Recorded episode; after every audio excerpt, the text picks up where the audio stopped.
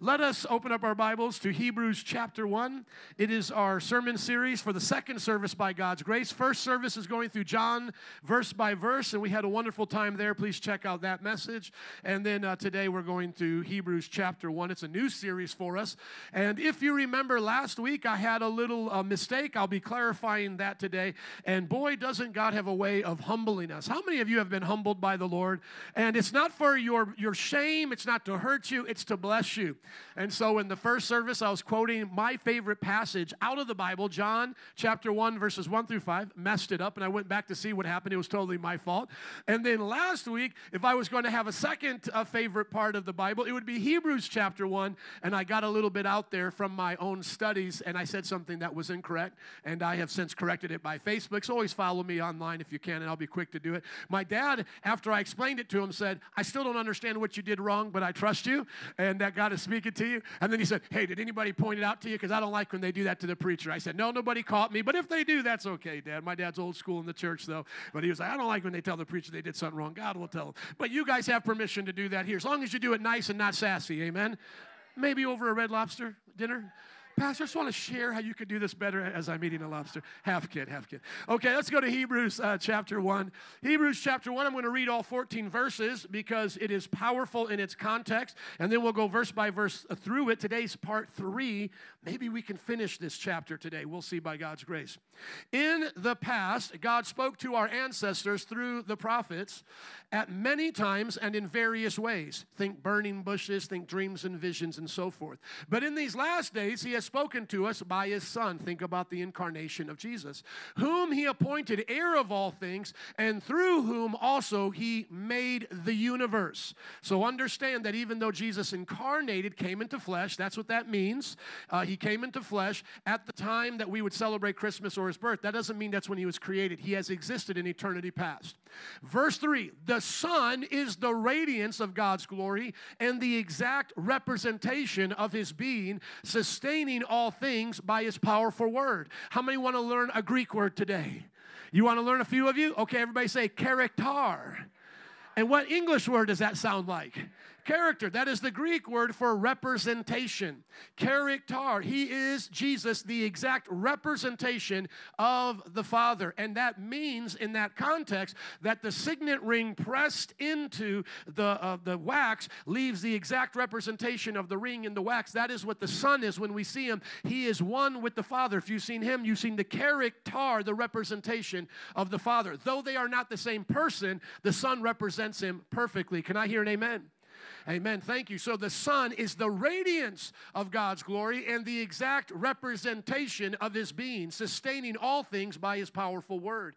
After He had provided purification for sins, He sat down at the right hand of the majesty in heaven. After the resurrection, He ascends to heaven, sits at the right hand of the Father.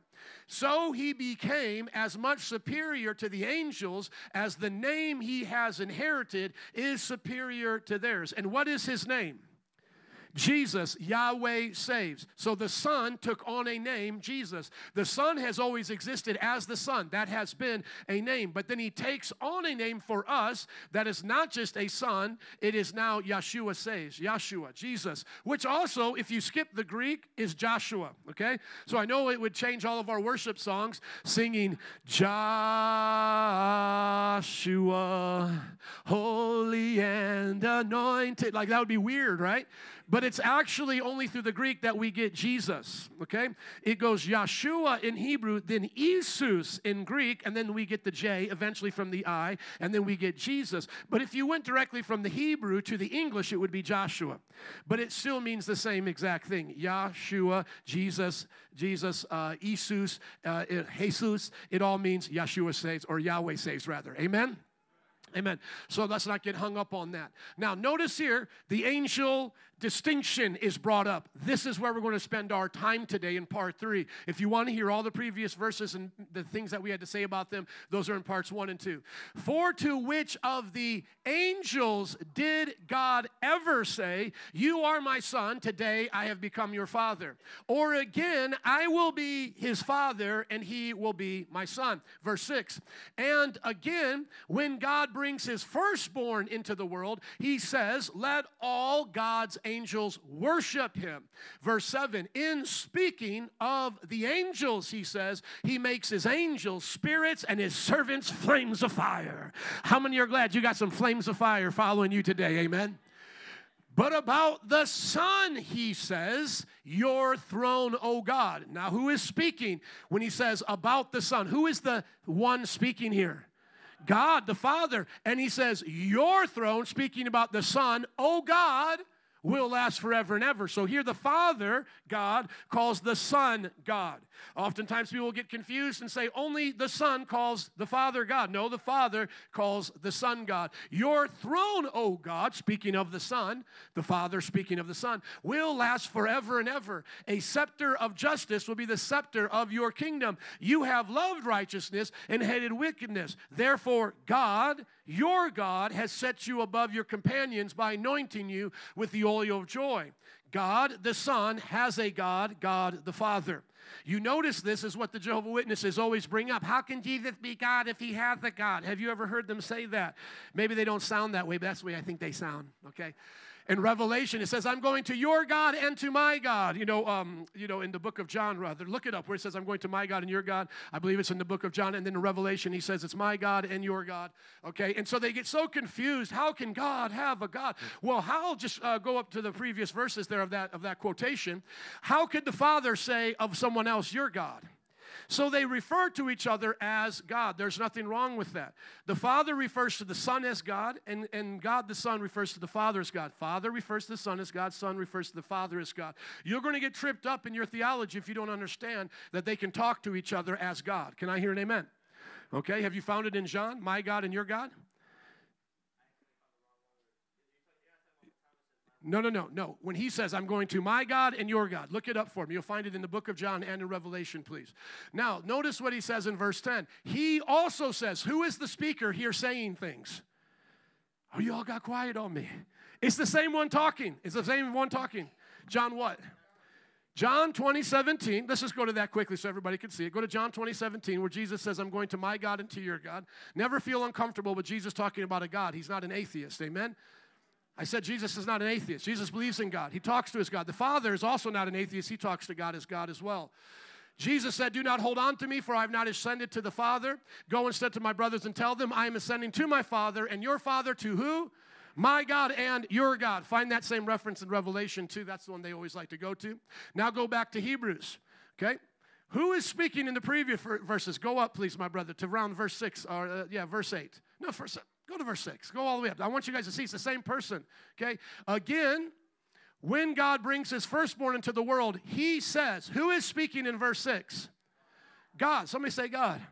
Don't go ahead of yourself now. Just use what's in the context of the scripture. Amen? I'm not ever going to trick you. I'm always going by the context. You can infer the Trinity in other titles later. I'm just asking you by the context. In verse 6, who is speaking? God. Verse 7, in speaking of the angels, he says, Who is the he? It's still God. The, the person talking has not changed, has it? I mean, look at the reference. The reference says he's talking this way, he's talking that way. It's the he has not changed from the reference you were given in verse 6. Okay? Now to verse 8. But about the Son, he says, Who is speaking? God. We know it as God. We're going to we're going to describe it as the Father later, but just who is speaking in verse 8? About the Son, he says, Who is the he? God. Thank you. Your throne, oh God. So God, the Father, speaks of the Son and calls him God. What is the what is the uh, the scripture in Revelation? Go to Revelation 3:12, please. So when anybody says to you, if Jesus says, I have a God, therefore he cannot be God, go oompa loompa. This is the King James way of calling them a fool. Oompa loompa. How is then the Father God if he calls the Son God? He, he, he, he, he says, he says, he says, he says. In Hebrews, he says about the Son, your throne, O God. If the branch you're sitting on is cut off, you have contradicted yourself. Amen? I always say this to our church, and I say this to our guests today. Do not let anybody put you in a predicament in the Bible when you have the truth. If you don't know everything that I'm saying, that's okay. I went to school, cemetery, I mean seminary to learn these things to teach you, okay? Study them to show yourself approved, okay? The Bible always explains itself. The Bible never contradicts itself. And we have not made up doctrines, okay? We have studied the scriptures and came up with the teachings of God, okay? These are the teachings that you live by. This is not therapeutic deism. My job on Sunday is not just to tell you how to do things to have a happier life, though I think I can, and I think we do that a lot here, but it's also to teach you doctrine, amen? Which the Bible says people won't want to hear, but they want to hear their ears tickled. This is not ear tickling preaching. I'm teaching you the word. What is the context or uh, the verse here of Revelation what? 312. The one who is victorious, I will make a pillar, Jesus speaking, red letters helping you out there, in the temple of what? My God. Oh, so Jesus has a God. Oh, he can't be God. Never again will they leave it. I will write on them the name of what? My God. You want him to be an atheist? Come on now. And the name of the city of what? My God. Okay. So if they say Jesus cannot be God because Jesus calls the Father my God, what are you going to say to them in Hebrews? The Father, God, calls the Son God. Is He not God? Hello? Go back to Hebrews, please. When you look at this context, it's beautiful. But about the Son, He says, Who is the He speaking? God, the Father. We know that's the Father because it's referenced in other places, but now we're just taking it from its context. God says about the Son, Your throne, O God. Okay, and we've already read that. Now go to verse 10. Who is speaking? Once again, Bible class, who is speaking in verse 10? Amen. If you want this to be a faster Bible class, answer that way next time. Amen. Because this is where I had to pause and rewind. Okay. Verse 10 is still the same speaker. Who is speaking? God. And what does he say? In the beginning, Lord. So he's both God and Lord both God and Lord. Jesus is Lord, Jesus is God. Hebrews is teaching us the Father says about him, He is God. The Father says about him, He is Lord. In the beginning, Lord, you laid the foundations of the earth, and the heavens are the work of your hands. They will perish, but you will remain. They will all wear out like a garment. You will roll them up like a robe, like a garment. They will be changed, but you remain the same, and your years will never end. In the book of Hebrews, we will learn later on Jesus is the same yesterday, today, and forever. Verse 13, to which of the angels did God ever say, Sit at my right hand until I make your enemies a footstool for your feet? That verse is the most quoted verse in the New Testament. Become very familiar with Psalm 110. It is one of the scriptures that Jesus used to stump the Jews. Sadly, most of you would not be able to explain even why Jesus used it. You need to understand why Jesus used it. You need to understand why the apostles used it. You need to understand why this is such a popular verse. If we have time today, by God's grace, we will get into it. And then verse 14 Are not all angels ministering spirits sent to serve those who will inherit salvation? Can I hear an amen? Amen. Now, going up to verse uh, 4, here is where we need to explain my mistake from last week, okay? We're always growing with the Lord.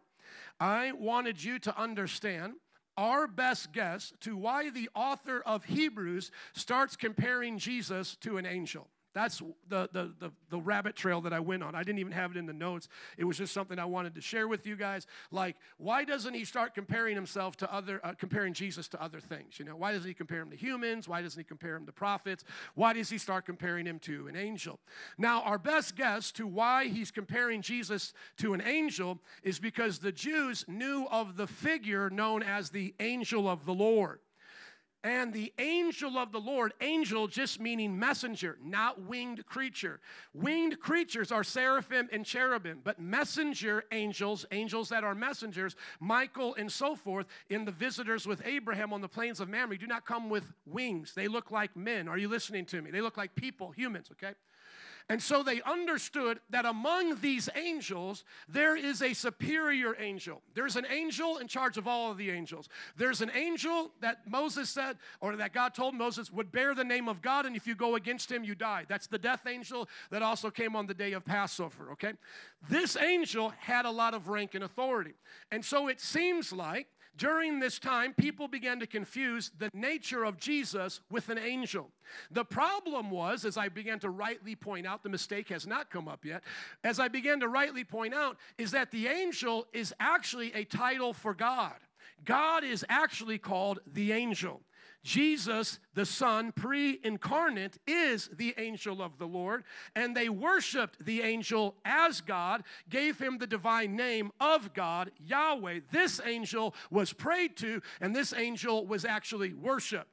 Now, unless you want to introduce into the patriarchs and into the people of the Bible idolatry and angel worship, you have to now introduce another person into the Godhead. Even Jewish theologians have talked about this the two powers. There's one that seems to be in heaven, known as God, and then there's a in Yahweh, and then there's another power on earth, also known as God, also known as Yahweh, the angel, and is worshiped. And so they began to realize these must be either the same person, as a oneness would say, a Trinitarian oneness would say, or it is shape shifting, one person, you know, being in heaven and on earth at the same time, or they are two different persons of the same God the same nature of God. Are you listening to me? And so the Jewish people had their own debates among that. And then they were not clear on, uh, this is uh, as they've studied more, on what the Shekinah is, the Shekinah is, the glory, the, fa- uh, the Spirit. The Father sends the Spirit, and the Spirit does all of these wonderful things. So they weren't sure on if that was a third power or what the Spirit was exactly. Now, we as Christians know that the Spirit is also a person, but we get the revelation primarily from the New Testament because we know He's not just a force, He's a person. And the, the, the best teaching of this is in John 14, 15, and 16, where Jesus clearly differentiates differentiates himself from the Father and then the Spirit whom he's going to send that will then represent him and the Father. Does everybody get that? Half of you, more of you? Can I hear an amen if all of you get it? Okay, some of you, I guess, get. Let me just take my time here and explain this to you. The Old Testament Jews were left in mystery. Still today, without Christ explaining the mystery, they are in mystery. They're a bit confused. They don't understand how two people named Lord, Yahweh, can be talking to each other. They don't understand how someone can be called God and be on earth, and another one can be called God in heaven, and they're both being worshiped. This confused them. It also was confusing to them what the Shekinah was, what the Shekinah, the glory of God was, fire by day, uh, you know, cloud by day, fire by night, and all of these things. The New Testament is the revelation of that which was concealed. That which was concealed in the Old Testament is revealed in the New Testament. Can I hear an amen? If you're at least tracking with me. Hebrews now is clarifying to us who Jesus is in his nature and that he's not an angel. Because I have some visitors here and I can see a lot more of you also are confused, I'm going to show you why this is even a problem, okay? Because some of you don't even know that there's multiple people talking to each other as Lord. So let's go to uh, Genesis 18, verse 1, and then you'll begin to get stumped and confused and then hopefully unconfused and learn something. And those who have already learned it will say amen the whole time like they're really smart, right? You'll be the nerds in class. No, it's okay to be a nerd. Look at this Genesis chapter 18, verse 1. Who appeared to Abraham? Pretty basic. That's Yahweh, right? You show that to your Jehovah Witness friends. I thought no one can see God. Uh, Moses was told no one can see his face, but here he's just appearing to Abraham, chilling, right? And then there's three people there. Go to Genesis 19 in a separate tab, please. Keep them both up so people can see. I got to summarize the whole story. Don't have time to read the whole Bible today, but I will summarize in Jesus' name. Amen. And I will talk Italian, and that means fast, okay? I will I try not to bring out the Polish and talk confusing, okay? But I'm going to try to talk Italian and talk fast. Notice Genesis 19. The two who? The two what? Two angels arrived at Sodom. Go back to Genesis chapter 18. The Lord appeared to Abraham, and there's three men there. Does everybody see that? I saw, or he saw three men standing there. If you just do simple math, if two are angels and the Lord appeared, who is the other man that looks like the person that looks like a man? Who is he? The Lord. So if it says the Lord appeared, says the Lord appeared, and then there's three people that are there in that kind of conversation. Sometimes people say it's the Father, Son, Holy Spirit. It's not. It says the Lord appeared, and then it says there's three of them. And then in Genesis 19, the same story, two are now known to be angels. What's the other one? Lord. The other one's the Lord. Now, how do I know that? Keep scrolling down in the story. The angels now leave. Keep scrolling down for me, please. Keep scrolling down. You're going to see him intercede, and he's going to be alone with the Lord. Now, notice this right here. When the men got up to leave, they looked toward Sodom, and Abraham walked along with them to see them on their way. Then the Lord said, Who said? The Lord said, Shall I hide this from Abraham? Okay, so now the Lord stays behind with Abraham. Keep on going down to 20 and onward. So now the Lord is talking with them, right? In verse 22, the men turned away and went toward Sodom, but Abraham remained, remained standing before the what? The Lord. Okay, can you trust me that I've read the Bible before? Okay, the Lord appeared, and there's three people there now. The Lord appeared, that's what we hear, and then there's three people. We learn that one of them is the Lord, two of them is our angels. Genesis 19, right? Everybody see that? moving along. Go to Genesis 19, please, quickly. Keep up with the preacher. Two angels arrived, right? So the Lord stays beside who and talks to him? Abraham. He's hanging out with Abraham, and then two blank go to Sodom and Gomorrah. What are the blank? They are what? Angels. Now go to Genesis 9, uh, 19 11, okay? The Lord is now done talking to them, and he's done, uh, done talking to Abraham. Now he's going to start judging them, okay? So now keep scrolling down. It wasn't verse 11. Let's keep on scrolling. Keep scrolling for me, please. Keep on going down. Okay, verse 23. I don't know why I thought 11, but verse 23. By that time, Lot reached Zoar. The sun had risen over the land. Verse 24. Then the Lord, who did this? The Lord rained down burning sulfur on Sodom and Gomorrah from who? Out of where? Out of the heavens. Do you understand the problem that the modern Jew has today because they don't accept who Jesus is? They now have their one person of Lord shape shifting in two different places. This is the same reason why oneness Pentecostals say that the Father can be speaking up here like a puppet while Jesus is on earth and then shapeshift into a Holy Spirit. They think that's one person just shapeshifting into all of these different persons at the same time. That's not the plain reading of the scripture. This is not one person shapeshifting into two different places. These are two persons. Do you understand that? These are two persons. One is on the earth. He was with the two angels. He was there with Abraham having the meal. As the two angels leaves, he speaks with Abraham face to face and he allows Abraham to intercede. He then joins those two angels who they wanted to rape. He then joins them and judges Sodom and Gomorrah. But as he begins to judge, he calls upon a Lord, a Yahweh in heaven. And from that Yahweh in heaven, he then brings the judgment. Doesn't that just sound like a picture of Revelation? The Son bringing the judgment of the Father. But do you see in the context here the terms Father and Son? No, you don't. Go to Zechariah chapter 3. I can show you this in many places in the Bible, but I'm just going to show it to you a few more times just so everybody's on the same page of why Hebrews is the way it is, and then I'll get into the angel discussion, okay? But I just want to show you that this is important to understand. Zechariah is getting a prophecy that comes in a vision. Then he showed me Joshua, the high priest, standing before the angel of the Lord. So there's this figure there that's called the angel of the what? The angel of who? The Lord, and then there's Satan there, right? Standing at his right hand to accuse him. The Lord, now listen, who is speaking here? The who? The Lord said to Satan, What does the Lord say to Satan? The Lord rebuke you, Satan. The Lord, whom has chosen Jerusalem, rebuke you. Is not this man, pointing to the priest Joshua, a burning stick snatched out of the fire? So you now see the Lord rebuking Satan in the name of the Lord. Okay, go up a few verses in chapter 2. In chapter 2, so we're going to go the opposite way you're going. That's going further in chapter 3. Go up further. Thank you to chapter 2. Look at verse 10. Shout and be glad, daughter Zion, for I am coming. I will live among you, declares who? So who's going to come live among them? The Lord, all caps, we know is the divine name of God, Yohevah, Yahweh, Jehovah, depending how you want to pronounce it. Many nations will be joined with who? The Lord in that day. So the Lord says, I'm coming, I'm going to live among you, and many nations will be joined with the Lord in that day and will become my people. I will live among you, and you will know that who? The Lord Almighty has sent me to you. Do you guys see that? So the Lord can send the Lord. But are there two Lords in nature? No, it's one nature of Lord shared by two persons. This is where people get confused. They now say, well, you're polytheist. You're like the Mormons. You're believing in multiple gods. No. I believe that the Father can be called Yahweh. I believe that Jesus, the Son, can be called Yahweh. And both of them can communicate with each other. Do you see that?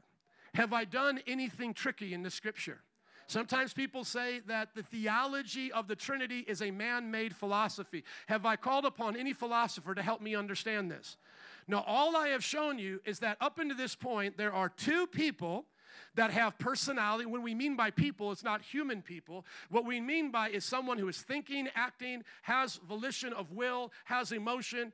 These two are not the same persons. They are not the same ones interacting with each other. They're not talking to themselves, in other words, they're talking with each other. Can I hear an amen? They're calling upon each other for a power and authority. Sometimes people say we only see the, uh, the Son praying to the Father for something like that to be done. No, here we see that, that the Father and the Son work together as a team. We can assume that it's the Son calling upon the Father in this, but you could also say it's the Father calling upon the Son because both of them have the same name of Lord. In, one, in other words, it doesn't just go one way from the Father to the Son, that, that the Son depends upon the Father. The Father could be depending upon the Son in some way to go and rebuke Satan and do such and such a thing because they're both Lord and they're both using the name of Lord. Amen? So it's not just certain that it only works one way. Now, when we go back to Hebrews chapter 1, why is this so important? Because when these Jews, and remember, Hebrews is written to Jews, Hebrews chapter 1 in our notes, please.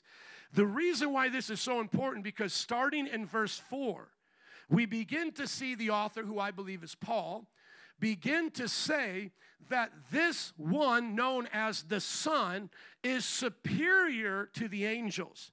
Why even bring that up if you know he's Yahweh? Of course, if the Son is Yahweh, he's superior to the angels. That wouldn't be an issue. The problem is, is they began to get confused on the role and the nature of the Son because when he was on earth, he always prayed to the Father. He depended upon the Father. Remember, he said, I can't do anything unless the Father tells me to do it. He says, The Father is greater than I. He made all of those statements. And so people began to get confused and go, Well, maybe he's less than the Father and he's maybe another God. And we talked about this in weeks past. Let me just put it up there now. Go to Isaiah 43 10, please. So sometimes people try to say, well, then maybe he's just another God. Maybe he was created as another God, and that this is like an angel, because maybe angels are like gods. And you get into this whole discussion of what power and authority angels have and so forth. But here, one of the most famous scriptures that cults like to use, like the Jehovah Witnesses, you are my witnesses, declares Jehovah, or declares the Lord, and my servant whom I chose. See, that's what they like to use. But then they'll go off and say, In the beginning was the Word, and the Word was with God, and the Word was a God. They'll then say Jesus is a separate God. But this context where they actually get their name from to be a witness of Jehovah, which by the way, I am, and I'm the real one, call me to the stand in Jesus' name. Amen. Actually says this, so that you may know and believe me and understand that I am He. Before me, no God was formed. So, how can you say that Jesus is a God when it says, before, G- before our Father God, there was no God formed, and nor will there be one after me? So, he's either God like the Father or he's no God at all, right? So the oneness goes, Hey, I got the solution to your problem. He's just the Father, and he appears in different ways. And so one of the oneness guys, he came to me and he said, Hey, aren't you a father? And I said, Yeah. And he said, Aren't you a son? And I said, Yeah. And he said, Aren't you also a pastor or something else? Yeah. He said, That's the same thing with God. He's a father, he's a son, and he's, you know, he's also the Holy Spirit. He can do all these things. And I said, But guess what? I'm a father, but I'm not my father. I'm a son, but I'm not my son just simply whipping those things around real quick like you think you know what you're doing. You need to stop and use your old thinker for a minute. The Father is a Father in ways, and so is the Son. The Son is called in Isaiah 9 6 everlasting Father, but that doesn't mean He's the Father in this person just because they share attributes of fatherhood. How does the Father share an attribute of, of fatherhood with the Son? The nature that they create, that they preserve, that they command, that, that they, they have the family of God under their authority. But that doesn't, just, because my son one day becomes a father, that doesn't mean he becomes me as a father, like the father, like Joe. I'm, I'm, I'm now my father, uh, dad, Joe. I'm him. No, you're not. You're just me in nature, like a father. And so people get so confused when the Bible is speaking clearly to us that there's multiple persons that share the same nature and they're talking with each other. And then now we get to this understanding of angel. Now, where would this confusion come from? Still haven't gotten to my mistake yet. We'll get there in just a moment. Go to um, Genesis chapter 48, verse 15. Maybe the visitors are saying, like, I can't wait till we get to his mistake because he seems like a know it all. I'm, I'm glad he's wrong sometimes because it's hard to follow, honestly. Are you keeping up with him? No, you guys are doing fine, right? Look at Genesis chapter 48, verse 15. Jacob is praying. According to a Jew, could they pray to an angel? I'm not saying to the Pope or Roman Catholics. I'm saying according to Jews, in their scriptures, could they pray to an angel?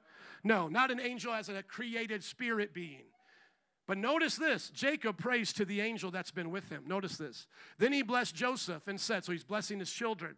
And he says, May the God before whom my fathers Abraham and Isaac walked faithfully, the God who has been my shepherd all my life to this day, the angel who has delivered me from all harm, may he singularly bless these boys.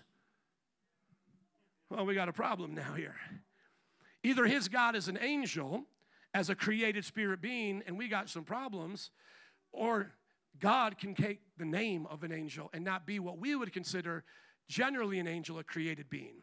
So, which one is it? Is he worshiping a created being known as an angel, praying to a created being known as an angel? Or did the God who is uncreated use the title of angel for himself? He does. Why does he do that? Because the word angel just simply means messenger. When God, and this is very simple to understand, when God would appear and give the prophets messages, guess what he considered himself? A messenger, which is an angel.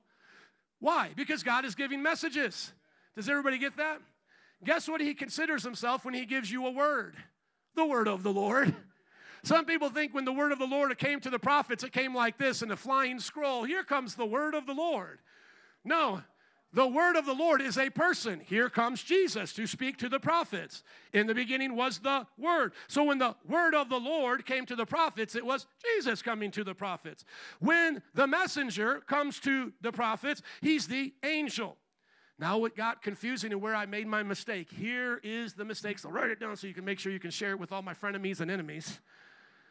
Is that I said the only way that Jacob knew that God could be referred to as an angel was by him looking to the past experiences of Abraham and Isaac and Hagar, because in those contexts, he's called an angel. But in his two visitations, the one that's a dream of the stairway to heaven, and then the one where he wrestles with God, it never calls God an angel. That was my mistake. Because in between those two visitations, God comes to him and says, I am the angel. Let me show it to you now. Go with me to Genesis 31 11 and 13. The references are in our notes if you want to see the time where he sees the stairway of heaven. That's in Genesis 28 10 and onward. And if you want to see him wrestling with God, that's in Genesis 32 22 and onward. But what we have smack dab in the middle, which I should have studied before I went there, because this is where I should have stopped, was at that passage and went and made sure I had my notes together. But last week I let that rabbit chase, you know, I chased that rabbit a little bit further than I should have and I found myself on shaky ground. And then I had to go back and correct myself. So that's the mistake. Do you guys forgive me? Amen. So, in between those two visitations, look at how God speaks to him. Bethel, house of God, is the one that came to him prior. It's the one in Genesis 28 where he sees the stairway of heaven. He said, This must be the house of God, okay? Verse 11, who said to him in a dream? Verse 11, the who said to him? Okay, some of you are slow on it. We're going to go to it. Verse 11, highlight it for him, please, in the back. You guys are doing awesome. Thank you. In verse 11, it says, The blank said to me, The angel of God. One more time, who spoke to him? The angel of God said to me in the dream. So who is speaking? Angel of God. No trickery, oh, the Council of Nicaea in philosophy. You guys changed. No, we didn't change anything. Don't be redonkulous. Don't, don't be a cotton headed ninnymoggin, okay? Read the Bible and tell me what it says. I was debating a black Hebrew Israelite that denies the Trinity, and one of his followers got on and he goes, Hey, man, he's getting you pretty good, man. He's got you. Yeah, he got you pretty good.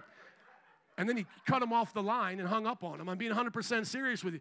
Because you can't go to these scriptures without having a conflict unless you believe there's multiple persons sharing the nature of what we call God and Lord and Yahweh. You're going to, oneness doesn't settle the problem, it makes it worse. Polytheism, like Mormons talking about there being multiple gods, that makes it worse. Uh, Jehovah Witnesses, there's a God that's a lesser God, that makes it worse. There's no way to understand this except in what we eventually call the triunity of God. There are three persons in unity of nature. I don't care if you use the word Trinity or not. Well, show me in the Bible the word Trinity. Show me the word Bible in the Bible. It's not even there, right? Scripture, come on. So it's like we're just being ridiculous now. What I will show you is I will show you just like I did here, and I showed them all the time, and they get upset and they yell, and then they say I have a demon. So what do the black Hebrew Israelites, oneness Pentecostals, Satanists, and everybody have in common? They think ah, I have a demon. and disgruntled members think it too. So I think you all have something in common. You all believe I'm demon possessed because you all lose arguments really bad. Okay? That's a sign of a person person's argument being dismantled when you got to go to name call, okay? Who is speaking to him in the dream? The blank, the angel of God said to me in the dream, Jacob, I answered, Here I am. He said, Look up and see that all the male goats mating with the flock are streaked, speckled, or spotted. For I have seen all that Laban has been doing to you. Verse 13, highlight it for everybody. I am the God of Bethel Boom, come on. where you anointed a pillar and where you made a vow to me. Now leave this land at once and go back to your native land. This is where the Lord had to humble me. Hosea the prophet brought this up as well. Go there, please. Hosea chapter 12. Hosea knew this, verses 4 and 5. When he looks back on Jacob's life, he knows to say God is that angel. Just as Jacob prayed in the name of God and in the name of that angel, he knew that Hosea because of this passage. He, talking about Jacob, struggled with the angel. This is the one he wrestled with and overcame him. He wept and begged for his favor. But I thought he wrestled with God. He said, I saw God face to face. And then when he saw Esau, you remind me of God, right? But now watch. He found him at Bethel and talked with him there. The Lord God Almighty, the Lord is his name. Ah, so the one that was known as the angel is actually God Himself. The one that he wrestled and he knew was God was God Himself. And let me now show you the first reference and tie it all together in a nice theological bow by God's grace Genesis 16 13. The first reference in Genesis of this angel also being God. Hagar's being mistreated. It was never her fault uh, to have a baby. Then she has a baby. She can't do nothing right. And then now she gets kicked out by, you know, Sarah. And this poor woman is suffering. And God has mercy on her and appears to her. Look at it, verse 13. So God, uh, so she gave this name to the Lord who spoke to her. Who spoke to her? The Lord. Now just scroll up just a little bit because that's actually the conclusion of how he speaks to her and blesses her. Keep scrolling up so you can see him coming to her. Verse um, 11 gives it to us good, but let's start in verse 7. Let's start in verse 7. The angel of who? The angel of the Lord found Hagar. See, says the angel of the Lord. Now go in verse 9. Then the angel of the Lord spoke to her, right? You guys see, this is the first reference to the angel being God. Not all angels are God. Not all messengers are God. Do you guys get it? Not all basketball players are LeBron. Okay, that's just the way you got to think about it. But there is a basketball player that is LeBron. Not all angels are God, but there is an angel that is God. Can I hear an amen? Okay.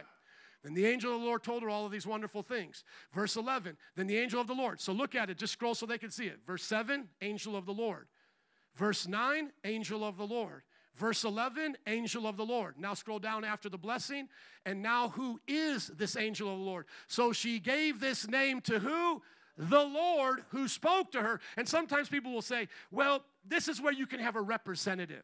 Joe, you can say you spoke to the landlord by a letter through your assistant. No, it gets a little bit uh, more tougher than get around it like that. You know, they try to get around it like that. Let's watch right here. She gave this name. So she's going to now name God. She's going to give God a nickname. She gave this name to the Lord who spoke to her. You are the God who sees me. That's the name she gave God. And it's in Hebrew, it's a cool name. For she said, I have now seen the one who sees me. So there's no way of saying, well, I saw the representative. I saw, I saw God's secretary. No, no, no. I saw the one who sees me. That's the nickname I'm giving to my God. You're the God who sees me. Amen. So this is how we know. This is how we know the truth. Going back to Hebrews now. Going back to Hebrews. Praise God. Making some headway here. I'm so excited about the word. And by the way, this will help you live a holy life. This will help you live a strong life because as you know your God, you will know the morals and character of your God. This is not just mental gymnastics. I am not just trying to trick you to learn theology so you can go around the, you know uh, the city and show people your magic trick in the bible. Look at this. Who's talking to who? I know who it is. I'm so smart you know. No no no. This is the basis of your christian faith. Let me just show you quickly. Second peter. Go to second peter please this is the basis of your faith. Second Peter chapter 1. When you learn about all of these things, okay, that you need to add to your faith, start in verse 2. Grace and peace be yours in abundance through the what? Knowledge of God. So you got to know who he is. And of Jesus what? Our Lord. See, Hebrews is teaching us that Jesus is God and Lord he's te- the, the author is teaching us that he's like the father in these ways and he's been like with the father and all these other you know and he's done all these things but he's he's greater than an angel but he comes to live with us okay? So your knowledge of him is what increases these things because now look at verse 3 his divine power has given us everything through uh, for a godly not life through our what? Our knowledge of him. So if you want to live a godly life what must you know? You must know god right? Isn't that why, my brother, and you'll be a witness to this, those oneness Pentecostals were belligerent to us? Were they not in front of God's people? Were they not belligerent? And, and here's the thing people a lot of times like to say I'm mean and sassy and I can raise my voice. But was I the one shaking and pointing my finger and threatening to these people? Not at all. Why? Because they have the same spirit of the black Hebrew Israelite. They have the same spirit of the cult member that loses their mind on us. You see, those who don't have the right knowledge of God don't have the right godly life. I'm not saying there's not a time to get passionate and bold when you're preaching, but I'm talking to the level that they were at. It was just basically Bears versus Packers at that time. Well, I like the Bears. Blankety blank you. I like the Packers. You know, you're a oneness. I'm a Trinity. Blah, blah, blah, blah. You know, no, no, no. We, we don't fight with flesh and blood. And our weapons are not the weapons of this world, but they are powerful to dismantle their arguments, tear down every high and lofty thing. And so, what we see is in our knowledge of God, we get a godly life. Isn't that what it says? He has given us everything we need for a godly life. So, how many people want to live a godly life? How many want to stop going to no no websites? How many want to stop doing that? Get to know God better. Study Hebrews chapter 1 and focus on God. How many want to stop, you know, threatening each other with divorce and marriage? How many children want to stop being rebellious? Get to know your God. Yeah, it works. What do you mean it works like that? I thought if I wanted to become a better wife, I had to read 10 books by Joyce Myers. That's not what it says, people. That's not what it says. Oh, I thought if, if I was going to be a better person, I had to go to Teen Mania. If I want to be a better teenager, I had to go more teen camps. This is how you become a person that knows your identity, uh, that can live out your Christian life, is when you know your identity, as our brother said, and you have to study where that DNA came from. It came from God. Who is the Father? Who is the Son? Who is the Holy Spirit? Baptize them in this name, the singular name of the Father, Son, Holy Spirit. That name is not Jesus because Jesus is not the Father and He's not the Holy Spirit. The name is the name of God, the name of Yahweh. We've heard ever since Exodus when He asked Him, What is my name? Amen? And so what you see in that name is the person of the Father, is the person of the Son, and of the Holy Spirit. Now, going back to the passage, please. This is why I believe the angel subject is being brought up. Because why even mention Jesus so much better than angels? Like, why even talk about it like that? Because people were confused. They had not known the scriptures like you just learned.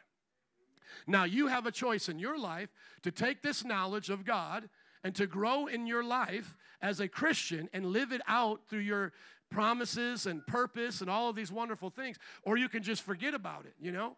I suggest that you make this knowledge the basis of your Christian faith. It will help you when you pray. He taught us to pray like this Our Father. I pray to, uh, you know, if you're a oneness, I pray to Jesus as the Father, and then at the end, ask it in G- His name, the Son, and then for the Holy Spirit to come be with me. That sounds like confusion. No, I'm not praying to one guy in three titles. It would be like my son coming up to me. I am asking the Father, who is also the Son, who is the pastor, to do something for me. I would look at him and go, Son, are you crazy? Why are you talking to me as if I'm three different persons in one? That doesn't even make any sense. When Jesus said, Our Father, he's literally saying, Our. He's not doing that like a joke. He's literally saying, That's my Father too. Jesus has a Father. His Father has been with him for eternity.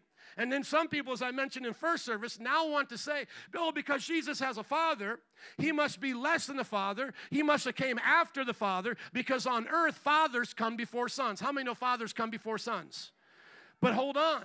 According to the Bible, how long has God been a father? For eternity. And to be a father, what must you have? A son. So the father has been a father only as long as he's had a son. I love asking the cult members that. So, how long has he been a father? Of course, the Bible says from eternity. So, what is their relationship? The relationship is, is that the son is always proceeding from the father and is always serving the father. That's what they've been doing for eternity. Then, when the Father and Son, as it says in Acts and in John, send the Holy Spirit, this shows that from the person of the Father and Son, the Holy Spirit proceeds. This has been the divine relationship between them. That's why in the beginning God said, Let us make mankind in our image. And he made them as one person, as one person. No, he made them male and female, two persons. And then he said, get it on, procreate, and multiply. Third person, the child. Now, some people say, well, the father is like our Father, and then the Son is like a son, a child. Then the Holy Spirit must be the mother. We pray to God the mother now. And sometimes people say that the Holy Spirit must be feminine. They point to some um, nouns that can go towards feminine in our languages. And first of all, God is above gender, but the Holy Spirit is also referred to as a He, and He is like the Father and Son. And so that's where we leave it. And we never are told to pray to God the Mother. It's goofy. Amen? And it's heretical, so don't do that. But if they want to say, that where did women's attributes come from? I wouldn't say just the Holy Spirit. I would say the Godhead. The Father, Son, and Spirit, who transcend human sexuality, have given all that we need in our human experience of male, female, and children. Can I hear an amen? So when God makes us, He says, let us. And then when He makes us, He makes us in plurality. So He is a plural person of one God. And let me just show this to you one time, real quick, because sometimes people like to bring this up Deuteronomy 6 4. Deuteronomy 6 4. They say, well, the Bible says, Hear, O Israel, the prayer, the Shema of the Jews. Hear, O Israel, the Lord our God, the Lord is what? Now it's funny where they want to point out that God is one, it's reiterated three times Lord, God, Lord. Blowed up. Why say it three times if he's just one the way you're thinking? Now, you know what that word one means? It means one of something. What is God one of? One of nature. Do you know? Go now to Genesis chapter 2. When he says, When the two come together and they shall be what? One, do you know it's that same Hebrew word? I said, Did you know that? Yes or no? Just be honest. If you didn't, go ahead and say you didn't. Okay, you didn't. I'm going to show you here. Go to Genesis chapter 2. Uh, excuse me, uh, is it Genesis 2? Let's help me not make another mistake. Not today. Chapter 2, yes, it is, verse 24. Go, go before you go, uh, put up another tab there, Deuteronomy 6 4, because I want to show you that there's no tricks up my sleeve. It's the same exact Hebrew word put in Deuteronomy 6 4 and Genesis chapter 2, verse um, 24. Thank you, my brother. Let's just show you what it is here, okay? Highlight the word one or right click on it. Right click on the word one right here. And then you'll see this ball spin for a little bit. You're going to see the, the Hebrew word achad. Everybody say achad. This is it in the Hebrew, and it's going to appear there at some point. I'm not going to waste my time on it because our computer runs slow. I gave it one, I'm gonna give it one more chance. There it is. There, it is. right click, right click one more time. One more time. There you go. Let's see if we can get it. There it is. Does everybody see this says achad? Okay. Now go to Genesis 2:24. It's the same of one. And two becoming one. Haven't you heard that at wedding ceremony before? Well, does the woman stop being the woman? Does the man stop being the man? No, put uh, your, your mouse right there, right click on it, let everybody see it. It's the same Hebrew word. Everybody see ahad? So one what? When woman and man come together, they become one what? One family. Does everybody see that? The same one is used of the nation of Israel. How many know there's more than one person in the nation of Israel? One tribe has more than one person in that tribe. So ahad doesn't necessarily mean one in number singular. It can mean one of what? When it says, Hear, O Israel, the Lord thy God, the Lord is one, okay, is that one person or one nature? One nature.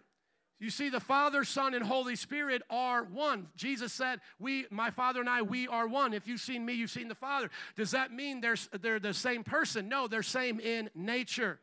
Otherwise, you now have to make all of those other scriptures as God either talking to himself, he's schizophrenic, or he's shape shifting.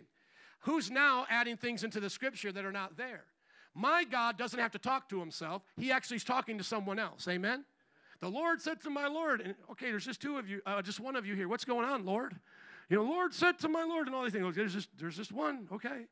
You know, the Lord rebuke you, Lord, and you're going to know the Lord Almighty sent me from the Lord. Oh, okay, and there's just still one of you, I guess. Right? Yeah, and then the baptism was meant to trick you, and it was meant to be spooky because anybody normally reading the baptism would see the Father as not the Son, right?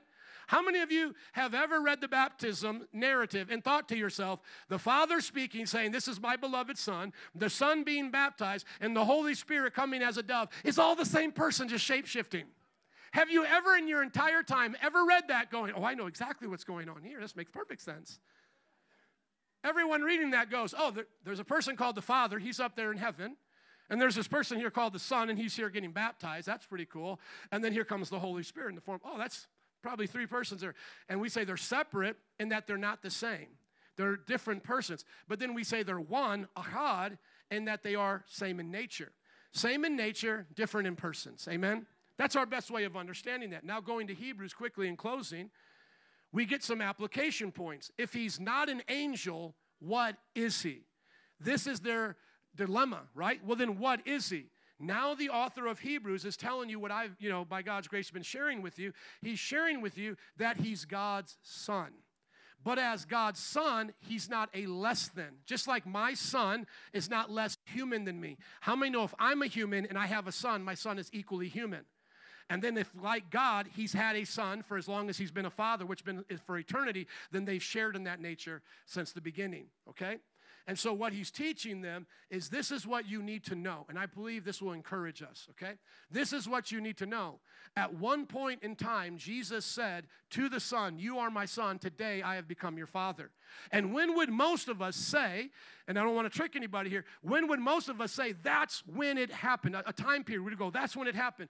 Most people would say at his birth. That's not true. Another person would say, oh, it's at his baptism because he said, this is my beloved son. No, when the Psalm 2, verse 7, and if I had time, we would get into it. When the son is appointed king and now declared as kingly son over the nations, was actually at the resurrection. Go to Acts 13 33. See, Paul understood this. When the Father declared him to be his son in the kingly sense, not his son from nature, from all of eternity. That was declared at the baptism, and yes, even at the incarnation, the promise of Isaiah 9 6. To us, a son is, uh, to us a child is born, to us a son is given. The son is given, but the child is born. The flesh of Jesus is born, but the nature of Jesus has pre existed. You understand? A child is born, a son is given. The son has always been there, right? But notice what Paul says here. We tell you the good news, what God promised our ancestors. He has fulfilled for us, their children, by raising up Jesus. Everybody say, raising up Jesus. So God, they're speaking of the Father, raises up Jesus as it is written, You are my son. Today, today, at that resurrection, I have become your Father. God raised him from the dead so that he'll never be subject to decay. And now we get into this discussion of why does the Son take on flesh? He takes on the flesh to die for our sins. Hebrews 1 says he does it for the purification of our sins, which is why I'm trying to prep you for the rest of Hebrews as we go into learning about the priesthood of Christ, the sacrifice of Christ, and all these wonderful things. Listen or read the book of Leviticus. That kind of boring book of the Old Testament now will come alive in the book of Hebrews. So, why does Jesus take on flesh? To be our high priest, so he can be tempted in all ways, but yet not sin. Isn't that what Hebrews is going to go on and say? Why does he take on flesh? To be that one sacrifice, Hebrews 10 10 and Hebrews 10 14, to be that sacrifice that will sanctify us forever. Amen? He's going to do that for us, not for himself. He was already fully divine before he came. He didn't come to be, he didn't become man so that he could become God. Sometimes people want to look to these New Agers and say, look at them, they're so awesome. They're men becoming gods. That's impossible. That's a fool's errand. Jesus is not a man becoming God. He is God becoming man so that he can die and raise us up to be like him. He became what I was so that I could become what he is. The Bible says in 2 Corinthians 5:21, in him, uh, the Bible says God made him who knew no sin to become the sin offering or sin for us so that in him we might become what? The righteousness of God. So there's a divine exchange happening there. And that's why at his resurrection, he is declared to be God's son. Not that he needed it, not that he uh, had something lacking in himself. He's doing this for us. And now we go, oh man, you're, you're, the Son of Man. Wow, you're the Son of God. You fulfilled the prophecies in Daniel, in Isaiah, these powerful things, even in Zechariah. You're that one. Can I hear an amen? Amen. And so he says to them, These promises are being fulfilled. Go up just a little bit more for me, please, so we can continue on. Just keep on scrolling up. So notice here, he says, I will uh, go up a little bit more, please. Thank you. So he says, You are my son. Today I've become your father. Now he repeats it again I will be his father, and he will be my son. Now, where is that coming from? That's coming in the life of David through Samuel and Chronicle, uh, Chronicles there. That's coming, what David was a shadow of, Jesus now fulfills. If you were really thirsty, what would you want? The water bottle or the shadow here of the water bottle? If you needed some money, would you want the money or the shadow of the money? So, why is Jesus called the Son of David? He's called the Son of David because he's going to do what David couldn't do. He's going to be our everlasting King. But what is he also called? He's not just called in the prophecies the son of David, he's also called the root of David. He's called not only the offspring of David, but he's also called the root of David. Go to Isaiah 61 quickly, please. We see that he's also the beginning and the end of David. He's not just the, um, oh no, it's not going to be there. Look that up for me, please. Which one? Go to 53. Thank you, my brother. That's a good one. Isaiah 53, Isaiah 61 is what he does there. This is, uh, he grew up as a tender shoot like a root out of dry ground. No, I want to show where it says he's the, um, he is the root of David. Look that up for me, please, wherever Joe B went when I need him most. Somebody get it for me. He's the root of David. It's in Isaiah. But this is good. Isaiah 53. Let's go to Isaiah 11. Let's not guess anymore. This will be my last one for a guess. Otherwise, just give me one of my Bible guys. Oh, there it is. Let's see. Who said Isaiah 11? You're a man. Come on, let's give it up for him. Yeah. There we go. A shoot will come up from the stump of Jesse. From his roots, a branch will bear. So notice this right here. A shoot will come up from the stumps of Jesse, and from his roots, a branch will bear. So now, when we look to this, and it should say here, um, uh, go to Jesse here at X. It should give us the Revelation corresponding passage where he says, I'm the root and the offspring of David. So go to the X next to Jesse there for me, please. Does it say, yeah, Revelation 5 5. Go there quickly. I'm not going to allow myself to go down this rabbit trail too long here, okay? But now notice this. It says, uh, Do not weep. See the line of triumph of Judah. The what of David? The root of David has triumphed. So he's not just the offspring of David, he's the root. But why is it important that he's the offspring? Hebrews is telling us because he has to take on flesh. What Adam and Eve lost in the flesh, known as the first Adam, the second Adam is going to redeem in the flesh. Amen? All right, let's keep going. That's pretty basic. I'm glad that we're getting it now, going back to our notes. So we're told twice that he's God's son. That's what the Hebrew author is saying. Now, notice what happens right here. This is why I love showing people this passage who don't believe in the deity of Christ. I'm like, you guys worship a bunch of gods then. Because if Jesus is not equal to deity, you're breaking the first commandment here, having no gods before our God. Because again, God brings his firstborn son into the world. And what does he say? Let all the angels what? Worship him.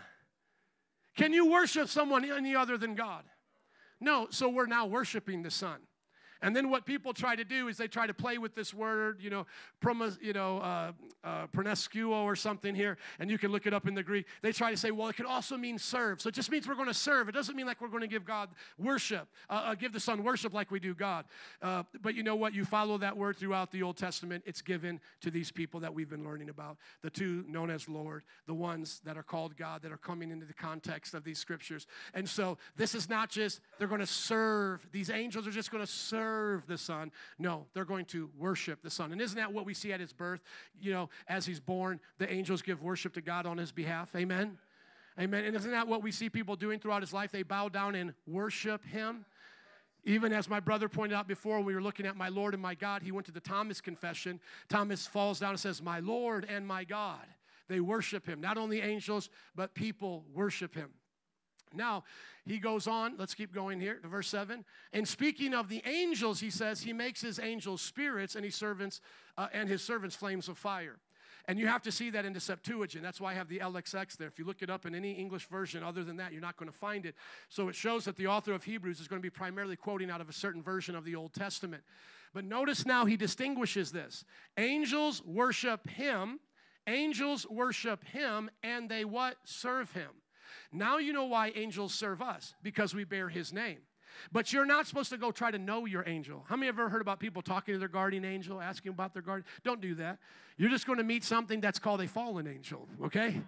You'll, you'll, you'll get an answer to that prayer, but it's not going to be the right kind of answer that you want. Well, I saw something on TV that said I can ask my guardian angel, you know? And then you see some demon, Bob, go down there and pretend you're their guardian angel for a little bit. Okay, you know? Hey, I'm your guardian angel, and I want to tell you that you're one with nature, and you can smoke pot, and you can do all these other things, and I'm your guardian angel, and there's not a hell, you know? How many people hear these stories from these New Agers? They're talking to these people, all the, these, these beings all the time. But you know what? All you have to do is say, hey, just, just, just, just do me a favor, do me a favor. Call over your angel when I'm over sometime. I want to talk to your angel. In the name of Jesus, I cast you out. You'll see that angel make some noises and screeches and sounds you've never heard before, you know? It's like what you are afraid of on Halloween, we cast out in Jesus' name. Amen. So go call that angel over here. Wink, wink. We're going to talk to it a little bit.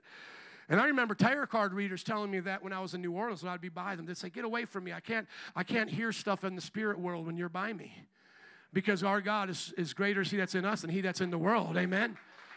And, and when we were dealing with some witches online and they uh, started coming onto our live feed, even saying gross things like they offer their period as blood sacrifice to their demon gods, they always say it started off like a guardian angel, some sweet little fairy spirit, and now the thing is tormenting them and they can't get out of it and we had to pray deliverance for them. So we know that uh, you don't want to try to make contact with these beings, but they serve Jesus, and because you have Jesus on your side, they will serve you. They are assigned to you. But you pray to Jesus, you pray to the Father in Jesus' name, and He'll do the work of sending them. Amen. Now, when we get to verse 8, he says, But about the Son, your throne, O God, this is what he says, your throne, O God, will last forever. Now that you have gone through all of these passages with me, is it strange to hear God say to another person, Your throne, God, will last forever? Is that strange to you now? It shouldn't be because you're familiar with the context of these persons talking to each other with the big title of Lord and God. They are okay with calling each other that. So the fact that the Father is okay with calling the Son God, I'm okay with that, right?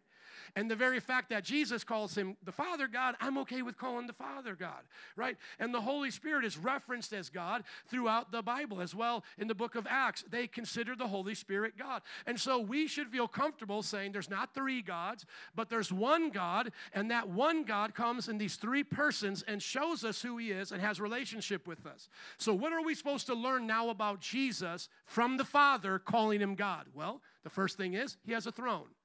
The Son has a throne. Now, if I was to ask you, how many thrones are there in heaven? Some people say there's two thrones. There's not. Go to Revelation chapter 22. The Bible says there is one throne. Just like there is one name that they share, Yahweh, there is one throne. Every time you hear about Jesus sitting somewhere, it's always at the right hand, right? But it's on the same throne. Now, I've had some people mock me and be like, Is that one of those thrones like those chairs at the Halloween or Thanksgiving farm places where your whole family can sit on one? And so here's Papa God and Jesus God, and they're all sitting together and all. I don't know, but why not? Who says there can't be? I have a big chair uh, uh, that they put up the picture for me that my wife put on her Facebook. If I can go to the to the Halloween Thanksgiving fair place, that farm type place, and and see one chair that can fit me and my whole eight family, why can't they all sit there together? Amen? But how many know God is more than just matter, space, and time? Like the Son, he, he's, he's a body. The Father's only a spirit. The, the Spirit's only a spirit. But how many know Jesus, though he's a he's a, a body? You know, he took that body and he raised it up. How many know he's still omnipresent? He can be everywhere at the same time. So they can sit all together and take the same amount of space. I don't think there's any contradiction there. Okay?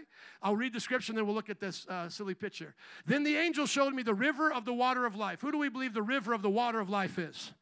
The Holy Spirit. Jesus said, Out of your inmost being shall flow what? Waters, rivers of living water, right? That's the Holy Spirit. He said, This he spake of the Spirit. As clear as crystal, flowing from where?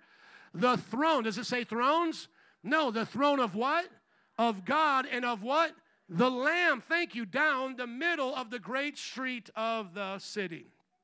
Do you have that picture up, my brother? You're getting it? Thank you. So, how does one throne get shared by three persons? I don't know, but I know there's only one throne, and I know they're all there Father, Son, or in this case, God, His Lamb, and the Holy Spirit. Now, once again, you have a choice whether or not you believe that. That's how I believe heaven looks like. I don't believe the Father and Son are sitting on each other's lap, though they could be, because, like I said, they're all spirit in one sense or another, and they're all powerful. They could do things that blow our mind. Amen? The throne could be the size of this entire planet, right? Couldn't the throne be that big? And then they could just show themselves in that one space at that one time. They could do whatever they want. As a matter of fact, doesn't the Bible say the earth is the footstool of the Lord? Mother Nature, Mother Nature. Hey, listen, hey, listen, those of you like Mother Nature, I know who, who Mother's father is. And this is what this is what the father said about Mother Nature. You're my footstool. Boop, boop. I put my feet right on top of you. Now, this is my beautiful family. Can everybody say, oh? Now, if there's enough room for them to sit there, how come the Father and Son can't sit there together with the Holy Spirit flowing out? Amen? Let's going back. So, what do we learn? There's a throne, He's God, the Son, and he's sitting on it. How long does that throne last? Forever and ever. What does he have there? He has a scepter of justice. You know what I like to call the scepter? Because sometimes I think we get a little confused. We get like, like all spooky with this. Think of like a baseball bat. He has a baseball bat of justice. You're not going to mess with this king. Sometimes we just think of a scepter like, like what the Pope is carrying around. You know, it's all gold plated, and if you ever hit it on something, it would just shatter into some pieces. No, like this is like Thanos' glove. You understand? Dude, he has literally, at this time, think about this. He has literally, when this is established on earth, he has literally killed over 100 million at the Battle of Armageddon. The, the blood has been as high as a horse's head for over 100 miles. So don't think to yourself, this is the puny God of Roman Catholicism, the white blonde hair Jesus, and he's got a little scepter like the Pope, and he's hanging out up there. I think like the, the, the, greatest imagination we can ever use, you know, like how people have described Zeus in other, other words, you know, he's got lightning bolts at his hand or so forth. The scepter of God is powerful, amen? A scepter of justice will be over your kingdom. You've loved righteousness, you hated wickedness. Therefore, God, your God, has set you above your companions by anointing you with the oil of joy. This is how I know the Father and Son are not the same people. Can you appoint yourself to something and it be legitimate? No, you can't. I've appointed myself king of America. I've appointed myself that. I just did it. I appointed myself.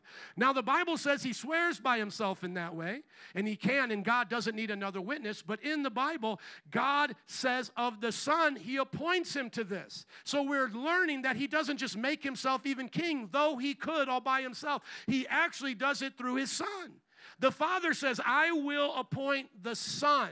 And how is it fair? Because the Son, and let me buy this to say this real quick fairness comes from God. We wouldn't know it without Him.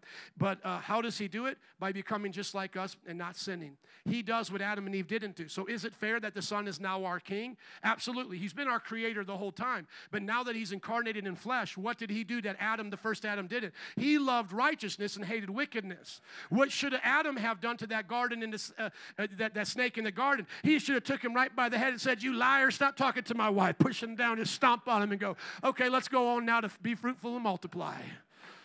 But because he didn't, what did the Father do? He sent the Son to do it. And so now what has happened? He's anointed with the oil of joy. Just a few more, please, here in closing. Look at verse 10. In the beginning, Lord, you laid the foundations of the earth. See, this is the Yahweh of the Bible who creates all things, right? But he's saying, the Father is saying of the Son, you did this. See, when the Father speaks, the Son enacts, and the Holy Spirit listens. God said through the Word, Jesus, let there be light, and the Holy Spirit turned on the light switch. I believe in the Big Bang. I just know who what? Banged it. Jesus, uh, the Father spoke, and what? Bang, it happened through Jesus by the power of the Holy Spirit. And he said, The work of the, of the heavens are the work of your hands. They will perish, but you will remain. They will wear out like a garment. You will roll them up like a robe. The garment, they're like, you know, like a garment, they'll be changed, but you remain the same and your years will never end. Okay, so everybody get this. Because Jesus has a resurrected body, he can no longer die in the flesh. But could he die when he was on the earth? Yes, because he had flesh like us, right?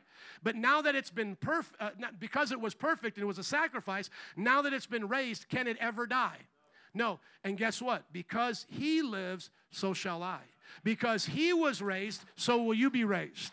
You see, the promise of our resurrection body is in the eternal body now that Jesus has taken upon himself.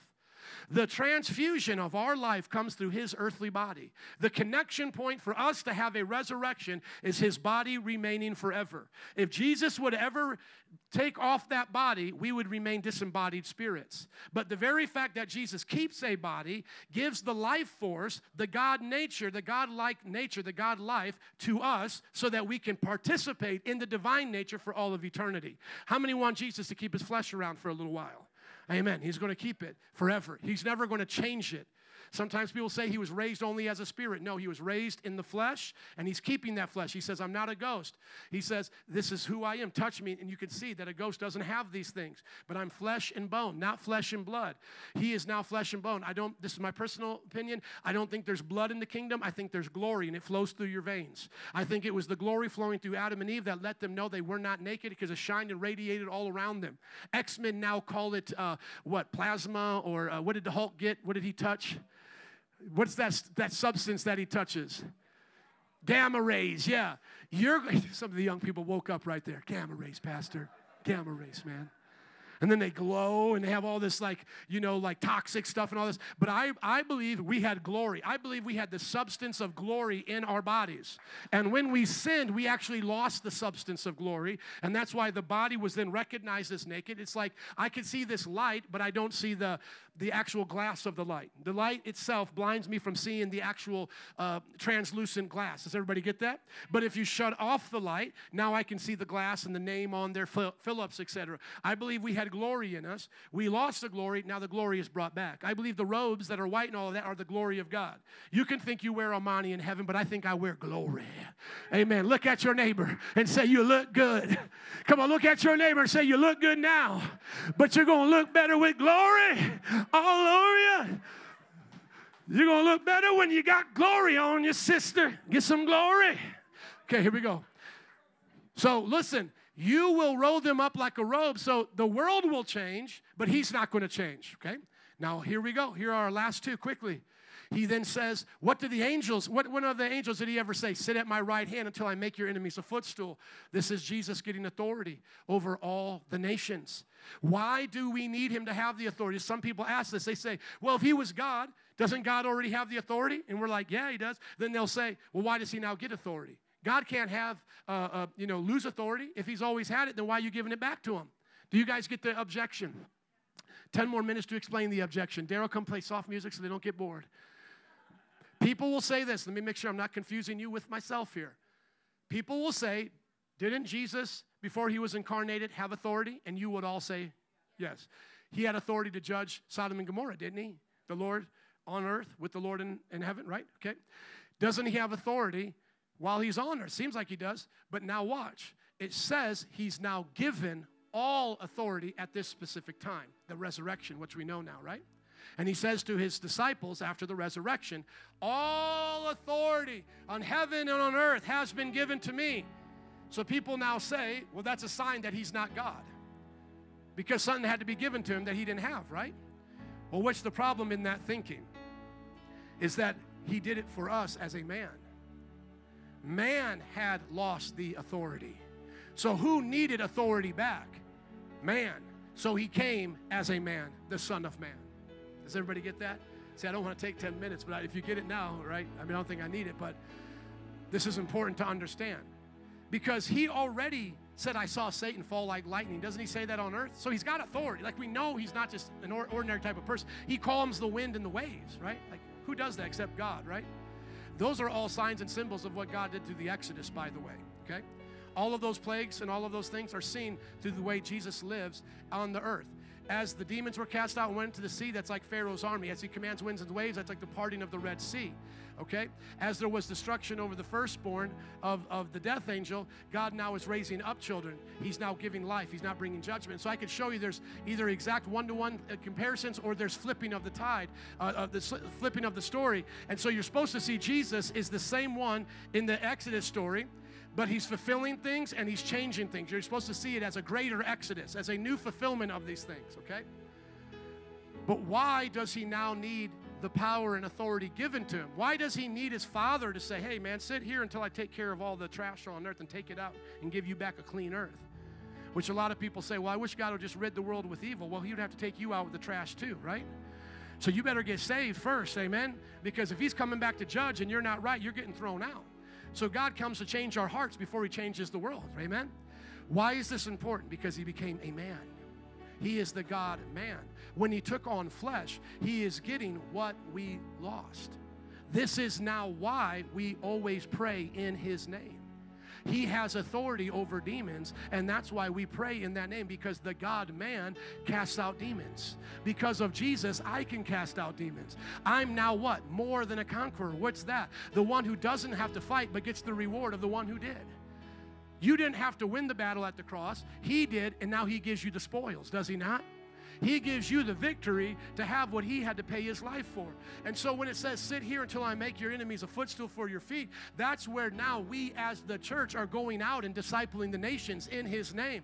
Our job as the church is to win these souls and to give them to the Father in Jesus' name, fulfilling the promise of all nations coming before him. And not all of them will be saved. We're not universalists, but we believe out of every nation, tribe, and, and, and tongue and language, there will be believers around that throne, all giving glory to God. The death the death will be the last thing defeated at the resurrection. And then those of us who have been there, for, you know, who have come there from all these nations, tribes, and, and languages, we will be a fulfillment of this promise. All of Jesus' enemies have been defeated that he took on because of us. And here we now share an eternity with him. And so his last thought on this is hey, guys, aren't just angels ministering spirits sent to serve those who inherit salvation? That's all they really are. But that's not what Jesus is. Jesus is God like the Father. Amen. Can we give it up for Jesus today? Amen. Would you stand up, please? Band and altar workers, would you come? Thank you for your patience. I didn't feel like we needed a part four. That's why I tried to push it all together. I hope that whatever extra time was spent today, you guys were blessed. Amen. Come ready next week by reading chapter two for second service. We're going to get into the ways that Jesus fulfills priesthood and sacrifice. But now let's make it applicable to our lives. How many need somebody in their life that's greater than an angel to empower them to go through this world and fight against the temptation, fight against the devil, right? Because even the angel Michael, when he came to fight against the devil for the bones of Moses, what did he say? The Lord rebuke you. How many need the Lord on your side today? How many need someone to fight your enemies for you and put them under your feet? You need Jesus. How many today believe that if God is with you, no one can stand against you? That whatever you face in this life has already been, listen, not will be, has already been put under the feet of Jesus. The Bible says, stand in the victory that Jesus gave you, and having done all that you can, to stand. Father, we pray today that we'll stand our ground in you. You are the God man who came to be our king. You are the root and the offspring of David. With every head bowed and eyes closed, if you yet don't know Jesus, would you ask him to be the Lord of your life? You've learned so much about him today. Now make him the Lord of your life. Repent of your sins and say, I believe you were crucified, buried, rose again for my salvation. You're my king. The Bible says every tongue will confess that at one point, but it's only those who do it now by faith who will be saved. A few moments can change your life right now. For those of us who are already Christians, would you thank the Lord for being the purification of our sins? The Lord sent the Lord. Amen. The Lord sent the Lord for us. I thank God that I'm forgiven. He didn't send an angel. He didn't send a prophet. He himself provided the lamb. Hallelujah. He is Jehovah Jireh. He is my provider. I thank you, God, today that I lack no good thing. That you are my righteousness, Jehovah Tsidkenu, Jehovah Mikadesh. You're my sanctifier. You're all that I need today. You're my Rohi. You're my shepherd. Christians, would you thank Him before you go? Before you go into the harvest field. I know many are going to be preaching this week. Would you thank Him? And then now, lastly, if you're not filled with the Holy Spirit, speaking in other tongues, would you ask them to baptize you right now so that you could do the work of ministry? Those who are already baptized in the Spirit, would you ask the Lord to give you a fresh and filling so that you can be sent out to preach the gospel? You don't know who you're going to meet this week. You might meet one oneness Pentecostals. You might meet people who are demon possessed. You might meet Muslims. It doesn't matter. But if you're filled with the Holy Spirit, you're going to be a witness. We're going to dismiss in just a moment. If any of those prayers are for you, come on up. Or for anything else, we'll pray for healing or the struggles of your life. But I want to encourage you, as First Peter, uh, Second Peter says, that through your knowledge of Him, you will participate in the divine nature. Through your knowledge of God today, you will see God change your life. Father, I thank you today that you're more than just a doctrine, that you're more than just a principle or a way we look at things, that you are the Father who sent the Son who gave us the Holy Spirit. I thank you today that you are our life. You are the air we breathe. In you we live and move and have our being. I thank you that nothing is too great for you. Whatever struggle, whatever test we face this, this day or this in our life, Lord, you're going to give us a testimony of your great, amazing power. I pray as we get ready to leave from this place, but not your presence you will help us to preach this message everywhere we go, to come back next week with more friends and family, to fill up these life groups, to see these high schools change, these college campuses, the streets of our city, oh God, for your glory, for your glory. In Jesus' name, and everybody said, Amen. Can you bless them, saints, one more time? Isn't he worthy? Blessed the Father, Son, and Holy Spirit. Have a great week. We love you. Please feel free to come up for prayer. If you want to hang out, you can do so as well. We're going to worship. Man, you got a good